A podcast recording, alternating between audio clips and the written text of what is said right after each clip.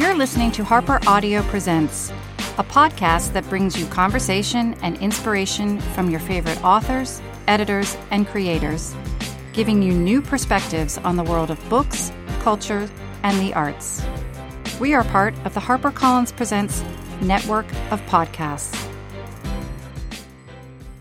I'm Ana Maria Allessi, and joining me today on the phone is Victoria Aveyard, the number one New York Times bestselling author of Red Queen and Glass Sword, also a number one New York Times bestseller, both published by Harper Teen. Victoria is a graduate of the University of Southern California with an MFA in screenwriting, and she sold several television pilots and feature length screenplays. She splits her time between Los Angeles and Longmeadow, Massachusetts. Thank you for joining us, Victoria. Hi, thank you so much for having me. Are you in Longmeadow now? No, I'm actually from East Longmeadow. Okay. So there's a big rivalry between those two towns, to be fair. But no, I'm in uh, Los Angeles right now. All right. Where where is East Longmeadow, Massachusetts? What's your closest?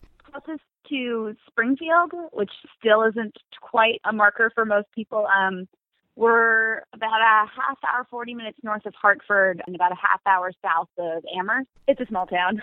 And do you spend roughly half and half Los Angeles and Massachusetts? Yeah, I go back and forth quite a bit. And right now, just because I'm traveling for a tour, uh, I'm out of Los Angeles since I'm heading to the Philippines next week. Wow. Have you been to the Philippines yet? No, I've never been to Asia. I'm really excited. Are you aware of what mad book fans Philippine readers are? Have you seen pictures of, of Philippine signings? I've had um, friends who are authors who have gone have told me it's quite an experience. And just in terms of how many readers I get on social media, on Twitter and Tumblr, asking come to the Philippines and then saying they're so excited that I'm coming, uh, I'm expecting it to be really, really cool and just kind of really overwhelming. I can't wait to see pictures because I'm sure you're going to draw absolutely huge crowds. Mm-hmm. All right, so now let's get into the, the official interview because the first thing that I want to ask you about is world building, which I've read that you describe as sort of very delightful quicksand. But first, I want to describe the world that you've already created in, in Red Queen and Glass Sword. So I'm going to try to do it, and you can add or correct in, in any way you see fit. But I'm going to say that the world that you've created is a world where one's lot in life is determined by the color of one's blood. And for your protagonist, 17 year old Mare Barrow, she lives in a world where she was born a red and therefore has to make a living by pickpocketing and, and trying to dodge being sent off to fight in an ongoing war. And then circumstances cause Mare to find herself at the royal palace as a servant, where she discovers in front of everyone that she's a red and silver, and that she has the power to control lightning, and that this turns her into a weapon that the royal court tries to control. So that's pretty much Red Queen. And then Glass Sword follows her on her mission to sort of defeat evil and picks up after her escape from the royal court and also deals with sort of the rather startling discovery that she is not the only one of her kind and that she sets out to find other red silver fighters and beyond that it's it's rather complicated and I don't I don't want to give too much away. yeah. It's an incredibly detailed and compelling world that you've built. Tell us a little bit about your process in imagining and and executing the world of these two books. Yeah. Well, the very first inkling I kind of had of Red Queen was the image of Mare when she's in an arena about to be executed, and instead of being killed, she kills her executioner with lightning. And because I wanted to know more about that girl, the next step was to build a world where she was real. So I started brainstorming. Um, obviously, superhuman abilities would have to be involved, and it, from that, I kept building out and out. And I decided I was going to do um, a post post apocalyptic North America where society has fallen and something else has reformed in its place. And it's not too glaring, so you have to look for clues to kind of figure out, oh yeah, this is our world thousands and thousands of years in the future, but it doesn't matter that much. What matters is that some humans have evolved to have superpowers and silver blood, and now they're sort of running the show and regular people are basically glorified slaves. They're uh, servants and they're soldiers they're meant to serve basically.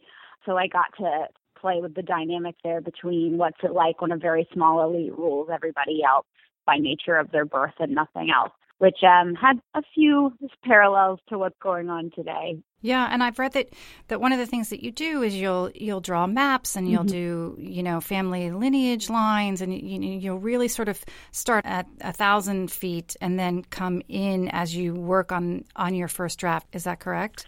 Yeah, it's actually funny because I've tried to start novels before, long before Red Queen. I'd never finished anything, and now that I'm I've got other projects in my brain and I'm chipping away at world building on them, I'm realizing that the project that I've done the least amount of world building on, or at least before I started writing, was Red Queen. So obviously I have to sort of rein myself in to get anything done. With Red Queen, I, I was able to stop myself and be like, no, no, you actually have to write the story. A lot of it, Yeah. I had my basis and I had my bones of the world, but I, I really sort of set forward and uh, started writing and discovered a lot of pieces as I was working on it. But the, the main parameters are there.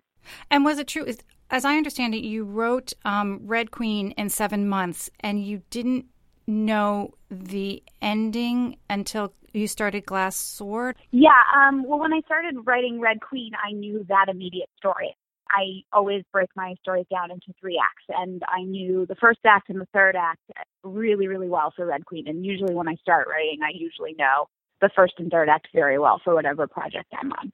I knew it was going to be a series. I didn't know where particularly I wanted the series to end until I, I was see. in the middle of the writing the second book, and that's when I realized, okay, I know exactly what scene I want to end on. I know what the last line is. I know where I want everybody to end up.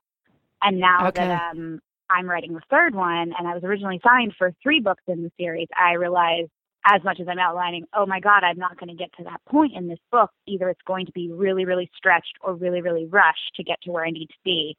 So I thought, I'm not going to do that to the story. That's not what it requires. So we went back to HarperCollins and said, it looks like I'm going to need one more book to get this done. So we've expanded to four Oh, books. fantastic. Yeah.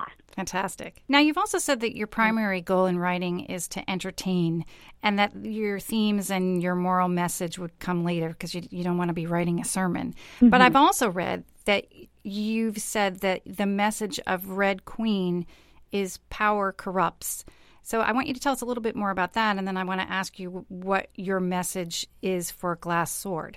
Yeah, my first goal is always to entertain. I, I always am from the standpoint that you could have the most important theme or message or moral on the face of the earth, but if what you're telling me is boring, people aren't going to pay attention, and you've already lost that battle. So even if you're, you know, trying to tell a story about something very serious and very important, you still need to keep us interested. Not necessarily like, oh, have something funny or have an explosion, but you still you have to have something that keeps your audience watching.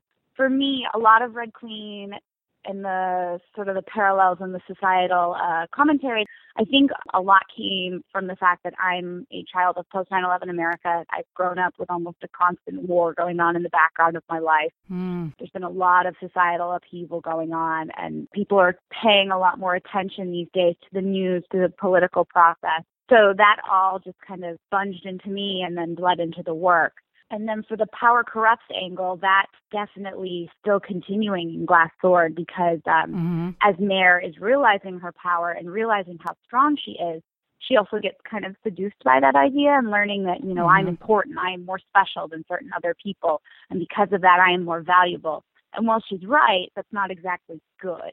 So it was cool to examine how that how that changes her and kind of corrupts her, but it also makes us understand how any person can be corrupted when they find their inner strength and when they find what they're good at. I, I love writing morally gray characters, and I say that in my books. No one's purely evil and no one's purely good. So Yeah. having that battle so um, immediate and close in Mare's point of view was was a real treat for me. Now, I've also read that you know, I'm- I mean, I guess this is obvious, but that you know certain facts about your characters that you didn't present in the book. One of which is that you said um, Maven does not have the ability to dream, which I Yeah. thought was fascinating. That's such an interesting detail. So, can you give us a few more facts that you have in your head that we were not aware of? Um, just in terms of Maven, there's a lot of things his character doesn't know about himself. Like I also said, he doesn't know what his own favorite color is.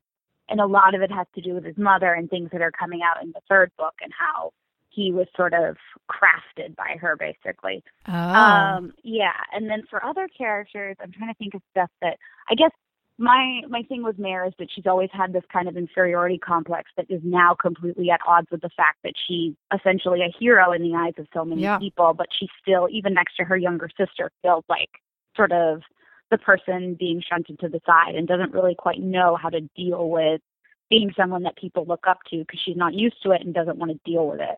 Yeah, that's very true to life. You, you, sort of your. I've also read that you said that, you know, now that you've published best-selling novels and you've recently sold another screenplay, you know, you finally earn the respect of your family. I guess it takes a lot to to impress your sisters and, and your mom, and, and I guess that's what she's feeling, right? Yeah, yeah. Well, my family's always been super supportive of me, so it's it's been fun. yeah, I'm not. Oh no, no. I know, I know it was said in jest, but I'm, but I'm, but you know what I mean, right? It's yeah. oh, definitely. I mean, like, I definitely drew on my relationship. I have a younger brother, and I definitely drew on you know, even when you're a little kid and it's like, oh, the new the new baby in the family. Obviously, everybody's got that that feeling that you can that well that you can draw from. Yeah. Now, the two books have such distinctive covers, mm-hmm. and as I understand it, you you sort of imagine these covers as you were writing, and they're close to what you imagine because you talk about how when you hit roadblocks within within the writing process, you would design symbols or you would manipulate photos, and that um, one of your Red Queen images actually turned out to be rather close to the cover. Is that correct? Yeah, um, I was really lucky in that Harper, when we first got into the cover talk situation, they asked exactly, uh, what do you want on a cover? What do you like on a cover? And um, I responded with, well, I, I gravitate more towards simple things with like a symbol on them. So I sent them like Hunger Games, Divergent, Outlander, Game of Thrones, legend. Those are the kind of book covers that I liked. And I said, for ours, I would love if we could do an upside down crown, just something very simple, but it, it is symbolic as well because there's royalty involved, but the world is sort of upside down in what we're mm. used to. And uh, Harper came back and said, Great, we're going to add blood to the crown, which is really cool because on the first cover, it's red blood. And on the second cover, it's red and silver. And it takes a little, yeah. you have to sort of look for it. And then once you see it, I've had a lot of readers be like, Oh my God, something's going yeah. down. Yeah, yeah, yeah.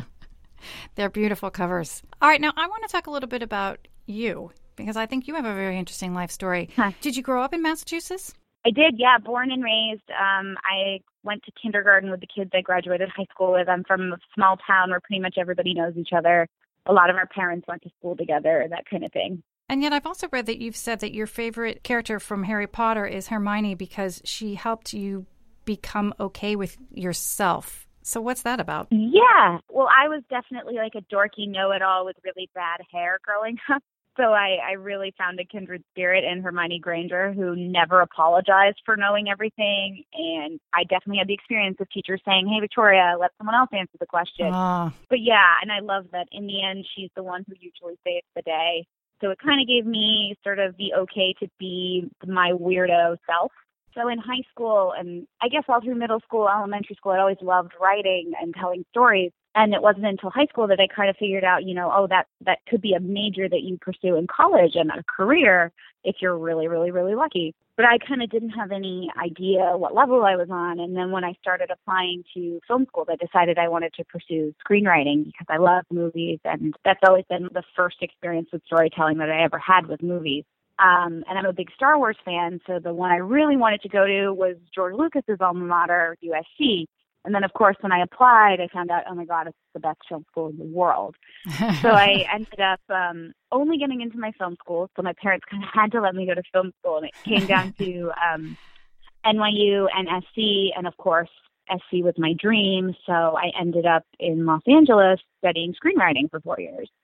Screenplays are such a specific way of writing.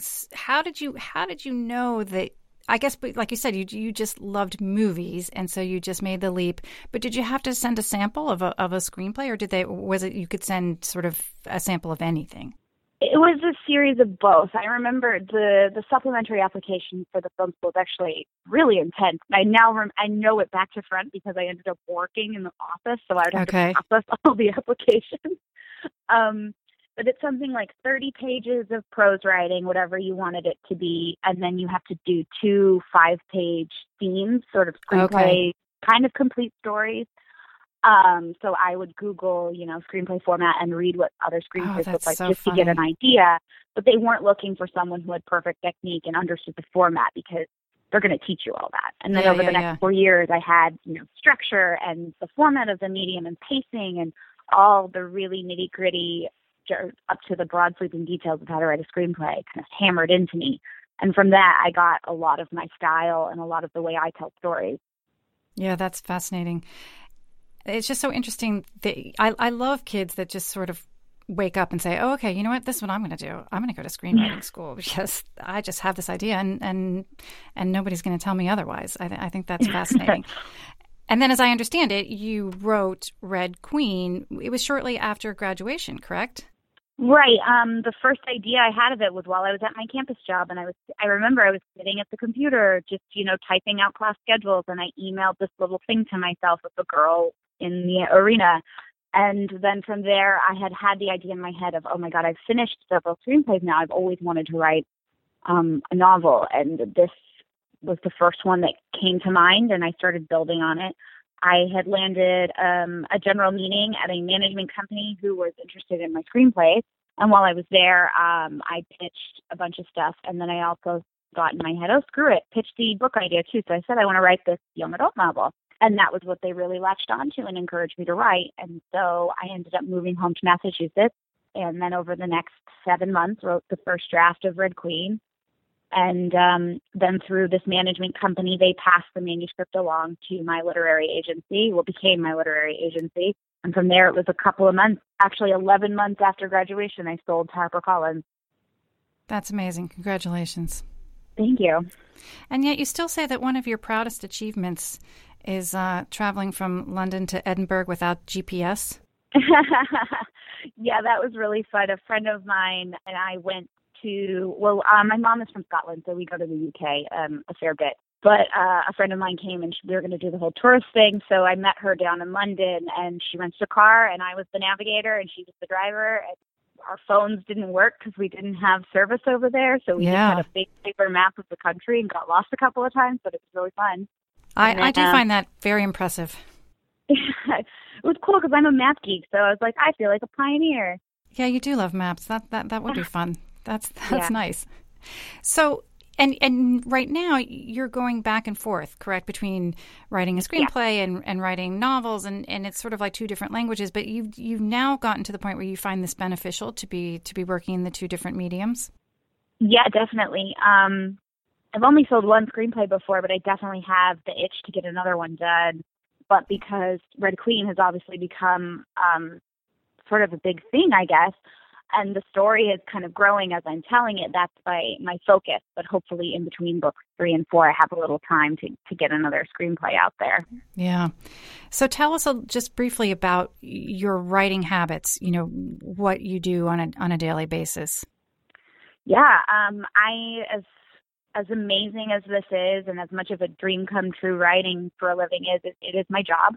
And I find it very beneficial to treat it as a job and to work, you know, 10 to 5 every day. Mm-hmm. And that doesn't necessarily mean I'm writing constantly from 10 to 5, but I'm in work mode then. And this is my time that I should be working or at least thinking about working. Once 5 o'clock rolls around, unless I'm on deadline or I'm really rolling on something, I'm done the evening is mine and it helps me from burning out. Uh, I don't work on weekends at all unless, again, I'm on deadline or really spinning on something. And I think that makes me really happy for Mondays to roll around because I'm excited to work. Yeah. So it keeps my momentum going by not writing or working too much. It's a good balance. Yeah, absolutely. And what did you like to read growing up, and, and what are you reading now? I, I'm always interested in whether authors read complementary things to what they're writing or diametrically opposed things. Some of them stop reading. But I'm also curious about what turned you on when you were younger. Cool. Um, first one I can remember is Ella Enchanted by Gail Carson oh, such a great and book. I loved, I love, love, love that book and still love that book. And then, of course, I am of the generation of Harry Potter. I was very, very lucky in that I was nine when I started reading the books, and I was 17 when the last one oh, came out. It's perfect. So I yeah, feel like I went to Hogwarts. Yeah. Yeah. Yeah. I feel like I went to Hogwarts and as even though I didn't get a letter, I was right there with them. It was really fantastic. The last movie came out when I was 21 and all oh of us from college, we all went down to the theater and saw it together and you know, said goodbye to the gang. But yeah, those were two that were really big for me. Also, Lord of the Rings in middle school. Oh my God, I'm such a Lord of the Rings freak. I think you should write an essay about your Harry Potter, your whole thing. that I'm seriously, that is such a beautiful it was so lucky. Your yeah, timing was so perfect. I feel bad for kids now because they just get them all. I mean, yeah, exactly. they didn't have to wait, which is nice, but it didn't make you appreciate it. That's funny. So now, what do you like to read now? I read a lot of different stuff. I bounce between young adult and and adult fantasy and thriller, contemporary, historical fiction. I love love love historical fiction. Mm-hmm. Um, right now, I'm reading 1776 by David McCullough. Sure. And I'm also I while I was on tour, I just got back from my book tour. I binge read this really really creepy, terrifying but pretty amazing book called You by Caroline Kepnes and she was kind enough to send me the second book, which comes out later this month. Oh, that's but cool. It's, it's, it's very interesting. It's told in second person, so they just say you the whole time, and it's mm. from the point of view of this guy who becomes obsessed with this girl and starts stalking her, and it's very unsettling, but very, very well written. All right, here's my last my last question. It's somewhat corny, but I ask it anyway. Okay. Were you to be um, banished to a desert island and you could take three books, what would you take? Three books. Yep one of those books can't turn into a boat. um, I would take. um, this is all right. I can. I would take the Lord of the Rings, the full, like all yep. the appendices, everything. I would take the completed Song of Ice and Fire series. Right. I'm a huge Game of Thrones fan. I love those books. And if I could take the last two with me, it would make it okay that I'm going to a desert island because I get to know what happens. Um, and then the last one, probably Harry Potter. Yeah, wonderful. Yeah unless I could bring a TV and Star Wars. Mm-hmm. No, I'm not. I'm not giving you a TV. There's, there's no electricity on the island, so it'll have to be Harry Potter. All right, thank you so much. It was such a pleasure to speak with you. Thank you so much for the books. We can't wait to read further, and I'm so happy to hear that there's a number four involved, and that's terrific news. And uh, congratulations on all your success. You're very well deserved. Thank you, thank you, thank you so much. We've been listening to Victoria Aveyard talk about her books Red Queen and Glass Sword, available wherever books, ebooks, and audiobooks are sold. We hope you've enjoyed what you've heard, and if you have, drop us a note on Facebook and be sure to subscribe to the podcast. Thanks very much. This episode was edited by Kat Theck with production help from Jennifer Monroe. The books featured in this episode are available for purchase wherever books are sold please be sure to subscribe to Harper Audio Presents, and you can send us a question or comment via our Facebook page. We hope you'll join us next time as we hear more from the leading figures across books, culture, and the arts. All brought to you by Harper Audio Presents.